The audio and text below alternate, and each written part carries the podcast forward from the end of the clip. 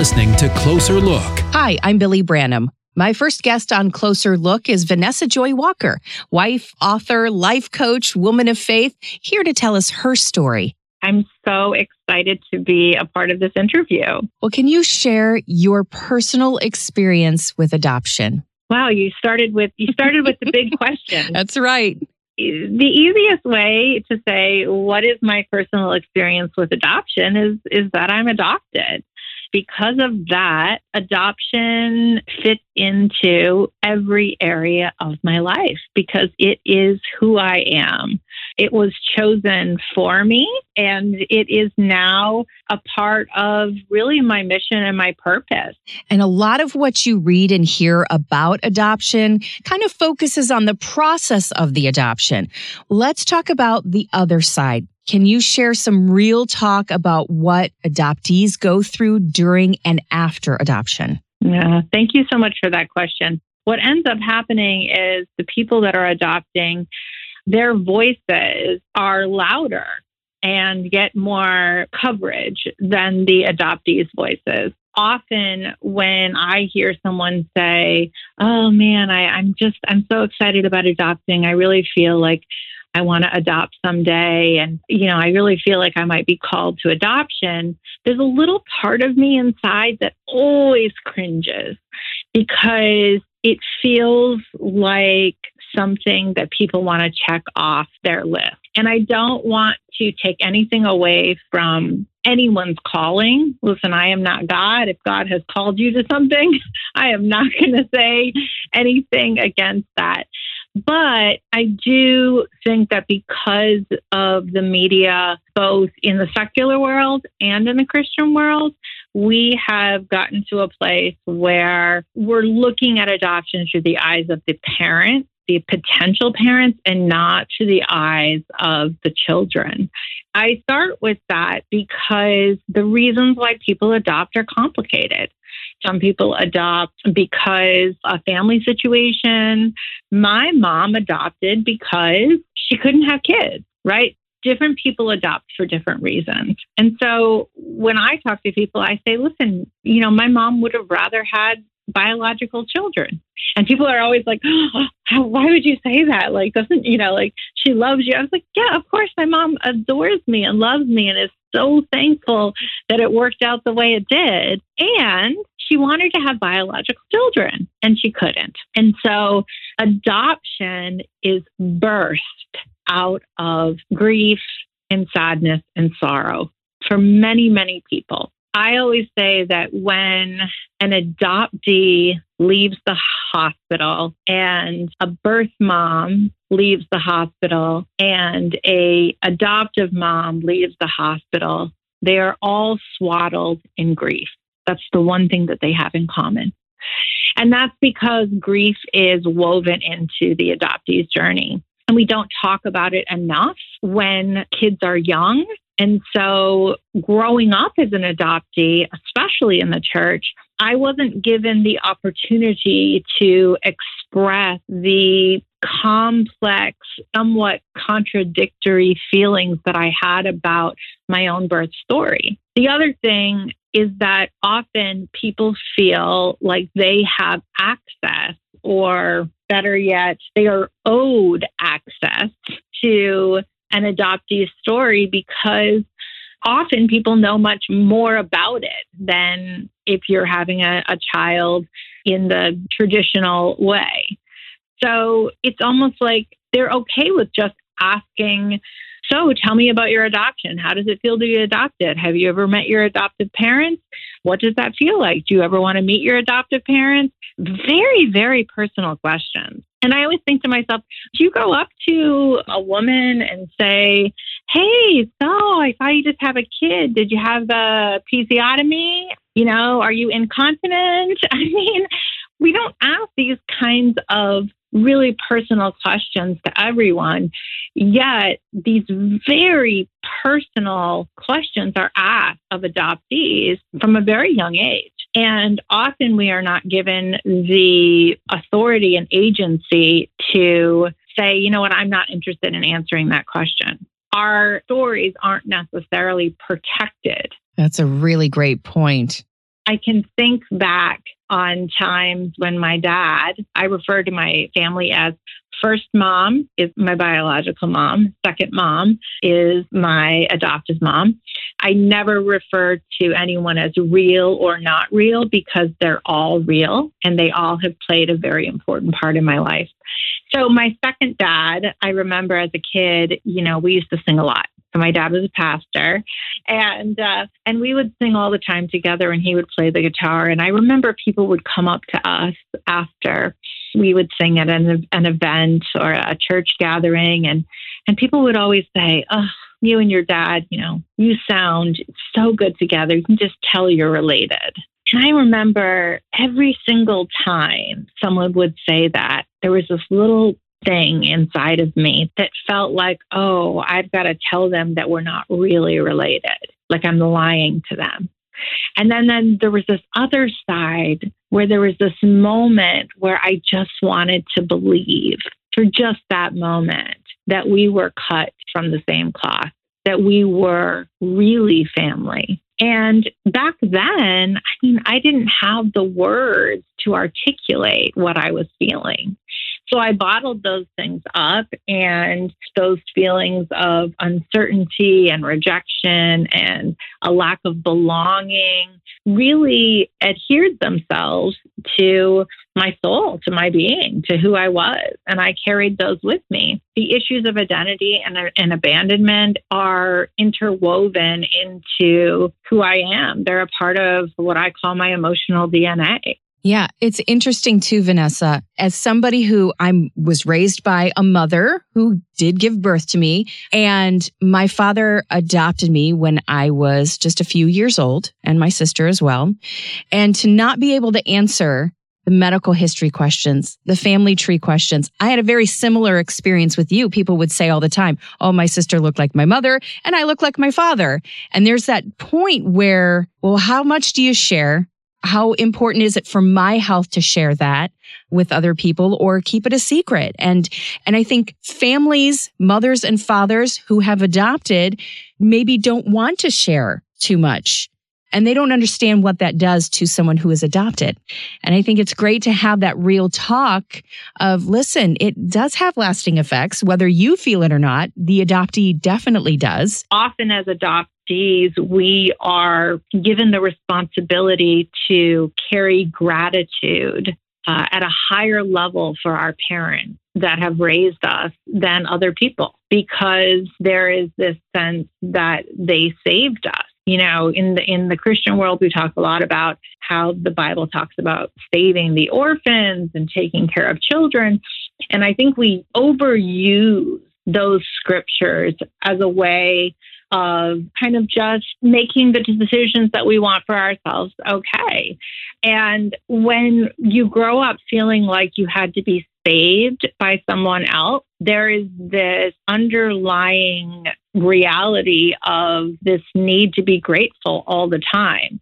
And what happens is then you suppress these feelings of wishing you knew your birth parents, your first parents, wishing you had a relationship, wondering about who you might have been or who they are if you don't know who they are like uh, like I did not growing up. And so it, it becomes very difficult because anytime you then talk about that or express that, people often get very flustered. They don't like to hear that. They're like, "Oh, but but you're, you know, you're you're so lucky. You know, you've had a good experience."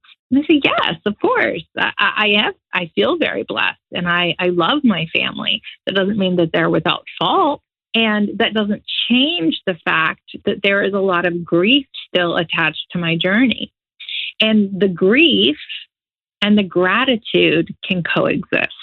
But that's uncomfortable for a lot of people. It is. That's why we're doing this interview is so people become aware of the mental health issues associated with the adoption process. Do you feel like there's been a turning point for you that you feel you're kind of on your way to healing or is this something that you just you never heal from completely and you carry with you for the rest of your life? You know, I think that that just like anything in our lives, trauma is trauma, right? Trauma is something we do carry with us forever. And the trauma of being separated from a biological family, from a biological mother in particular, is intense you know, you, you can look up the statistics. There are plenty of them out there that talk about what happens to a child when they are taken away from their biological parent at a young age. And, and there are actual physiological things that happen, right, to the brain, and, and those are embedded in who you are. So that trauma is there. That fear of rejection is there. That fear of not belonging is there. That being said, there are certainly ways to deal with that therapy, education, learning to talk about my story, learning to advocate for myself so that I can advocate for others. I think the healing process is ongoing. And no one likes to think of their kid as having trauma. But if you adopt a child, your child has experienced trauma. And there's nothing wrong with that. Trauma isn't a bad word, it's not something to be hidden, it's just something to be aware of so that you can deal with it and make great choices that will actually help your kids and your community instead of hurt your kids. I think of one small example of just how this pops up in regular life is my birthday. Some adoptees love their birthdays, some adoptees hate their birthdays. They bring up a lot of feelings that are hard to even express. I, for years, hated my birthday. And, and I always tell everyone my birthday is like a, a lose lose situation for everyone that loves me because if they do something, they lose. And if they don't do something, they lose because it's just such a difficult time for me. It's a difficult time of year for me. It, there's all these memories of wondering, oh, you know, I wonder if my mom is thinking about me today. I wonder if she's still alive. I wonder if she remembers me. And then feeling like, oh, but I need to be appreciative of the, the mom I have and the dad I have. And I don't want to share that with them because I don't want them to think that I don't love them or I'm not grateful for them. So that what ends up happening is as a kid, you internalize that. You don't talk about that. And then as an adult, that comes out in all different kinds of ways. I'm Billy Branham. Vanessa Joy Walker is my guest. She was adopted as a baby, and she's giving us a closer look at growing up without your birth parents from the inside. Vanessa, now I read on your Instagram page that you want to make it clear that you're not against adoption. Yeah, I mean, a lot of people, a lot of people, when they talk with me, they they assume I'm anti-adoption. And you know, in full transparency, you know, my husband and I can't have children. I've had cancer twice. We went through a lot of infertility, IVF, and then we ended up using a surrogate when I had cancer the second time, and then we lost our babies. And so my journey to have a biological child has ended. As an adoptee, that is very, very painful. I mean, it's painful for anyone, but as an adoptee, to know that I will never share that kind of biological connection is still hard to talk about. People will say to me, well, why don't you just adopt? You should adopt because, you know, you're adopted. And my answer is to them, you know, adoption is not the answer to infertility. Adoption is different than infertility. It is another path but it is not the answer. And when we use adoption as a band aid to cover up infertility induced grief, we do a disservice to the child. And in the adoption community, I don't know who coined this term, but we say, you know, adoption should be about families for children, not children for families. Giving the adoptees the right to share whatever information they want to share when they want to share it from a young age. Saying to a kid, if someone asks you about your adoption experience, you have the right to say, you know what, I'm not comfortable talking about that with you. And that is not something that I was taught growing up. And so I'm not anti adoption. And I say I'm not anti adoption because to be anti adoption would be to be anti me. And I am the product of adoption. And I am who I am because of adoption. I truly believe I am a, a, strong woman of faith, and I truly believe that God does work things all together for good. And I do believe that God chose the mom that raised me very specifically because she understands in a very intimate way my infertility issues. She understands the complexity of them because she went through them. And, you know, I, I wrote a piece a couple of years ago for an online publication, Motherhood. And I talked in that piece about the grief and the glory of adoption. And I talked about how my mom, my second mom, really gave me the opportunity to experience both the grief and the glory. And as I've gotten older, really allowed me to talk so transparently about all of my feelings surrounding adoption, and she didn't make it about her. And I'm sure that there are times that it's been hurtful. I'm sure that there are times that she has probably thought, oh, I hate that Vanessa just said that. But it wasn't about her, it was about me. And too often, adoptive parents make it about them.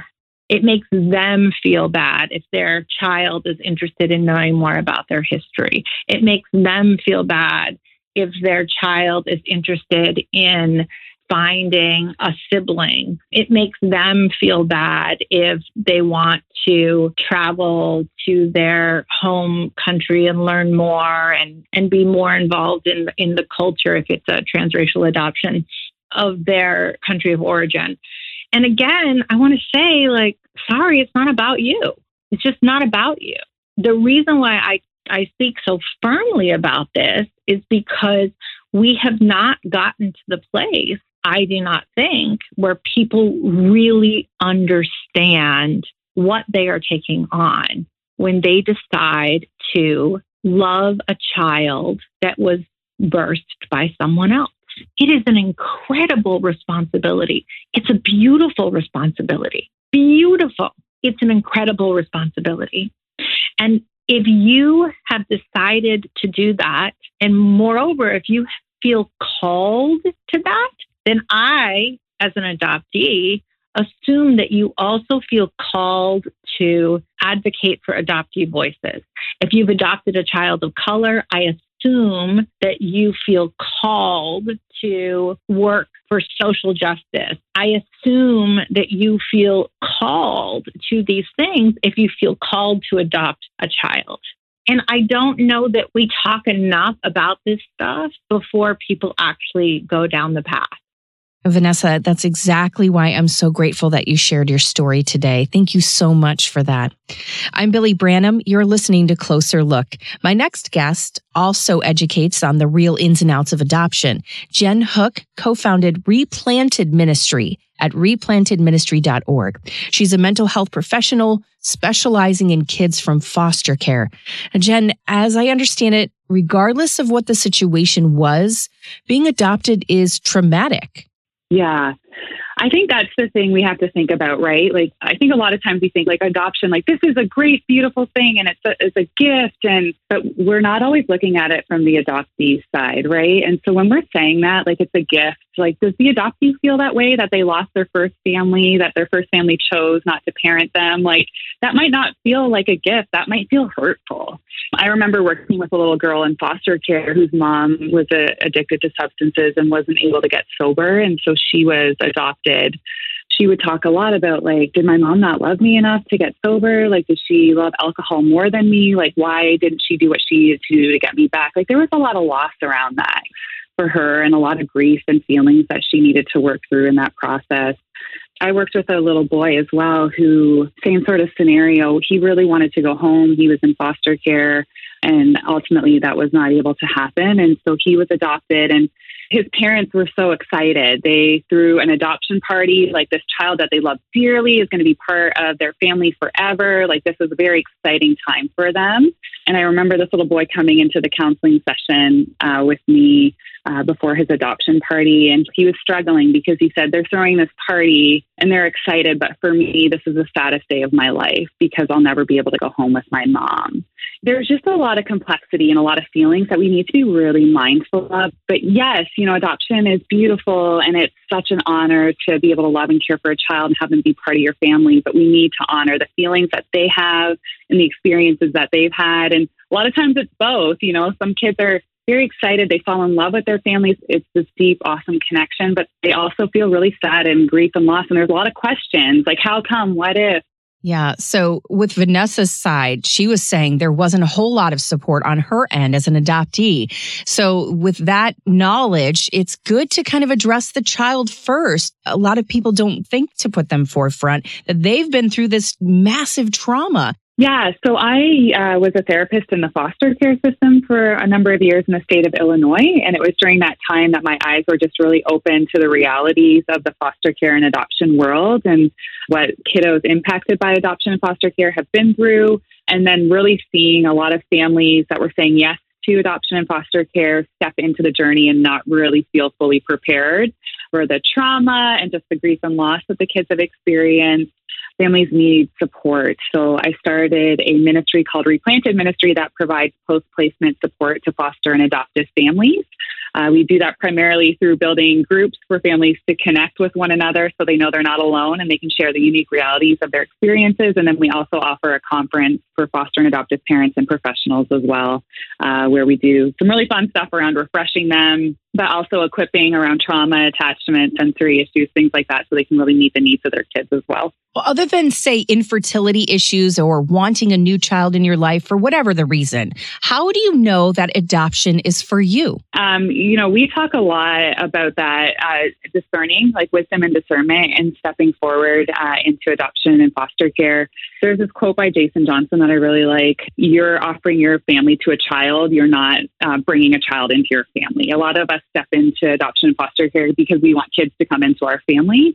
But really, what we need to be doing with adoption and foster care is offering our family to a child. When you're trying to decide if adoption is right for you, I think first we have to recognize what's our motivation for adopting? Are we trying to build our family? And that's okay. But is it out of a place of grief and loss? Maybe you couldn't have biological children. Maybe, yeah, you've had period of infertility. And it's really important that we've resolved some of those feelings um, and motivations for why we're wanting to step into it. Some, you know, Christians especially adopt at a higher rate and there can be a biblical calling there. People feel uh, very called to step in. You know, we see all throughout Scripture the cause of the fatherless, right, as a motivation for people to step into saying yes to adoption. But again, when it's really important, we need to understand that when we're saying yes to adoption, we, we have to understand that a child coming into our family that way has lost their first family. Uh, and that first family is still always going to be part of their life, whether that uh, is through open adoption or just through their own experience of who who was I, who where did I come from, who are these people in my life. So it's important when we're saying yes to adoption that we can step into those really hard parts of our child's story, into the questions and the searching and the answers that they might be looking for, and that we can do that with openness and eagerness as well. The other thing is, you know, with the grief and loss, and we're saying yes to kids coming into our families through adoption or foster care, we have to understand that that's trauma. When we lose our first family when we're separated from birth parents and there's an attachment that we even form in utero. So when that baby is even separated from birth mom and placed with a family through adoption there's some trauma that's experienced there. The body keeps the score with that. And so uh, when we're also saying yes to adoption we need to understand like hey there's going to be some extra information we need to gather and education that we're going to need to know um, when it comes to supporting our kids through their loss, through their grief, through the trauma they've experienced as well. And with every situation being unique, what sorts of challenges then can families prepare for before that adoption is finalized? So, learning from voices of adoptees and foster alum, which you know, with social media now is really accessible and easy to do, but it's also really important that we become trauma informed. So taking classes around the impact of trauma on kids because trauma impacts our kids in a way that typical parenting strategies will not be effective. And I've worked with so many parents as a therapist that were just baffled by their children's behavior. You know, I think sometimes we have this idea that when we adopt, that that's going to create the healing. We're bringing a child into our family, and that's going to help the relational wounds they experienced heal, and that's just not true. And so we need to understand that we're stepping into some messy parts of what our kids have been through. And we need to really show a lot of love and grace and be able to look at their behavior through a trauma lens as we're helping them in their healing. Also, getting support around you is really important. We talk about this in our book, Replanted Faith Based Support for Foster and Adoptive Families. But support is really, really important. Uh, right off the bat, kind of going in eyes wide open is really helpful for you and your kiddos. And here's the thing when you're getting support, for you as parents, it's important that you're getting support for your kids because there's a uniqueness to the journey uh, that our kids have been through. And it's important that they can be with others who understand that. You know, I remember working with this little kiddo in foster care and how do you as a seven year old tell your friends you're in foster care, that you can't live with your mom right now because she's addicted to drugs and you don't know if she's going to get sober and you're not sure if you're going to get to go home or not. And you have a lot of feelings about that. And it's really hard, you know? And the thing is, our, our kids have been through a lot. They're wrestling with a lot of questions, they're wrestling with a lot of big feelings. And so it's important that they can be with other kids who have been impacted by foster care and adoption and they can share in those experiences so there may be moments of doubt a family has after the adoption that they made the right decision. Oh, I think all our parents struggle with at some point, uh, especially when it gets hard, especially maybe as Christians when we feel called that we interpret that as okay, we're we're supposed to do this and that equates it being the journey being easier somehow and that's just not reality. And I think that's really where community needs to step in and having support around you right at the beginning. So when it is hard or does get really hard, that you've got people you can lean on. When Moses and the Israelites are fighting the Amalekites, as long as his arms were raised, they were winning, right? But his arms grew weary, and that's that's normal and that's likely, especially in the adoption and foster care journey. Who are your Aaron and Hur? Who is going to hold up your arms when you feel really weary and and you can do the same for others when you're in a good spot uh, with your family. And so that's the richness of the kingdom of god as well. And we can come alongside each other and say hey i've got you but i'm going to love you. I'm going to show up with a meal. I'm going to cut your grass fold your laundry. You know i'm going to do what it takes to help get you through the season. And Jen, let's talk about how faith can help in the process of adoption. For sure. You know, I've seen it for parents and for kids, God's grace. And I think that's a beautiful reflection of, you know, we don't have to earn it, we don't have to do anything to deserve it. In our full brokenness, we are just completely loved just as we are. And I think as parents, when we can give that grace to our kids and just love them no matter what mess they're in, the feelings they're trying to work out, and their story and their process, that we can just keep showing up with love and perseverance because Jesus modeled to us how to do that. I think is so great and such a beautiful reflection of just the Christian narrative. Thank you so much, Jen, for bringing your heart and your professional expertise to our closer look at adoption. Vanessa, thank you for sharing your personal story and for giving us this unique perspective. You're so welcome. And, and, you know, I really just appreciate you opening up this conversation. And, you know, I'll end by saying, you know, life is complicated and adoption is complicated, but complicated things are really, really beautiful. I would not trade my complicated life. And I am very grateful for the life that I do have, even though there are strains of grief that run through it. So I really appreciate you being willing to have this really frank conversation and amplify the adoptee's voice as well. You can hear more from Vanessa at vanessajoywalker.com and connect with resources for adoptive families at replantedministry.org.